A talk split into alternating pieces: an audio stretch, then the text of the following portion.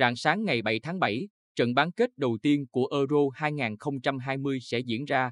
Màn đối đầu của hai đội bóng có lối chơi thiên về tấn công là Italia và Tây Ban Nha hứa hẹn sẽ đem đến sự hào hứng cho người xem. Đến thời điểm này, đội bóng chiếm được cảm tình của người hâm mộ trung lập nhất tại Euro 2020 chính là Italia. Dù không sở hữu những ngôi sao hàng đầu thế giới, nhưng đội bóng do huấn luyện viên Mancini dẫn dắt lại thể hiện lối chơi đẹp mắt nhất tại giải năm nay. Màn trình diễn của Marco Verratti và các đồng đội đang được nhiều chuyên gia đánh giá rất cao, coi đây là một trong những lối chơi cần được các trung tâm đào tạo bóng đá nghiên cứu để áp dụng.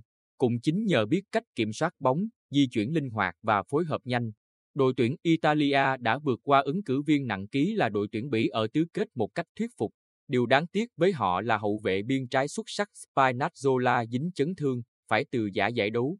Tuy nhiên, với việc các cầu thủ dự bị không có sự chênh lệch lớn về chuyên môn, huấn luyện viên Mancini sẽ có giải pháp thay thế phù hợp, giúp Italia tiếp tục vận hành lối chơi biến ảo và hiệu quả.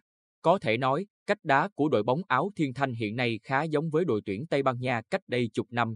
Khi đó, những Iniesta, Xavi thống trị châu Âu và thế giới cũng với lối chơi hoa mỹ nhưng đầy hiệu quả. Cũng chính vì vậy mà người ta phần nào thất vọng với những gì đội bóng của huấn luyện viên Luis Enrique thể hiện ở Euro 2020, vẫn nắm giữ quyền kiểm soát bóng vượt trội, nhập cuộc với xu hướng tấn công. Nhưng trong nhiều trận đấu họ lại tỏ ra kém hiệu quả đến lạ kỳ. Với cách chơi phập phù đó, họ luôn khiến những cổ động viên trung thành phải lo lắng. Bởi ở một ngày thi đấu thăng hoa, bò tót có thể ghi 5 bàn vào lưới đối phương, nhưng trong một ngày ảm đạm, việc kiếm dù chỉ một bàn cũng trở nên khó khăn.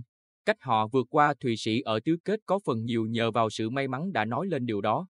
Dẫu vậy, với những đúc kết từ nhiều giải đấu lớn trước đây, không ít người vẫn tin rằng những đội thi đấu chật vật lại tiến sâu và có thể vô địch.